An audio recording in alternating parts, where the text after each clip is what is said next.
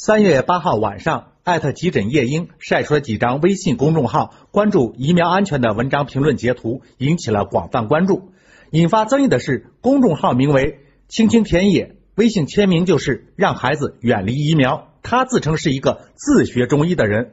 二月二十七号发布了一篇已经被鉴定为谣言的文章。这篇文章的宗旨就是，中医认为所有的疫苗都是有害的，家长为了孩子着想。不能给孩子注射任何疫苗，否则孩子就会留下终身残疾。那么怎么预防疾病呢？回答是买中药。当网友用艾滋病来反驳他的观点，作者说艾滋病是专家发明的，是通过疫苗传播的。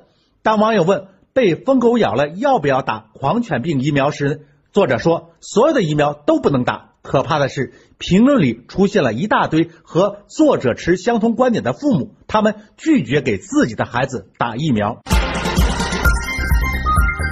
山峰说：“救救孩子吧，也救救中医吧。”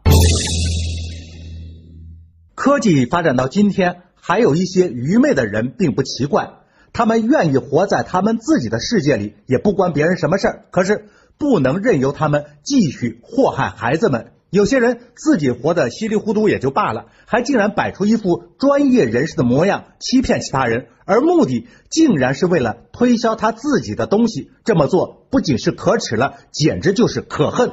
中医有了几千年的历史，要想继续发展，那就必须要适应当今的新形势。而这种故弄玄虚，甚至是公然颠倒黑白的做法，无疑是让中医在背黑锅呀。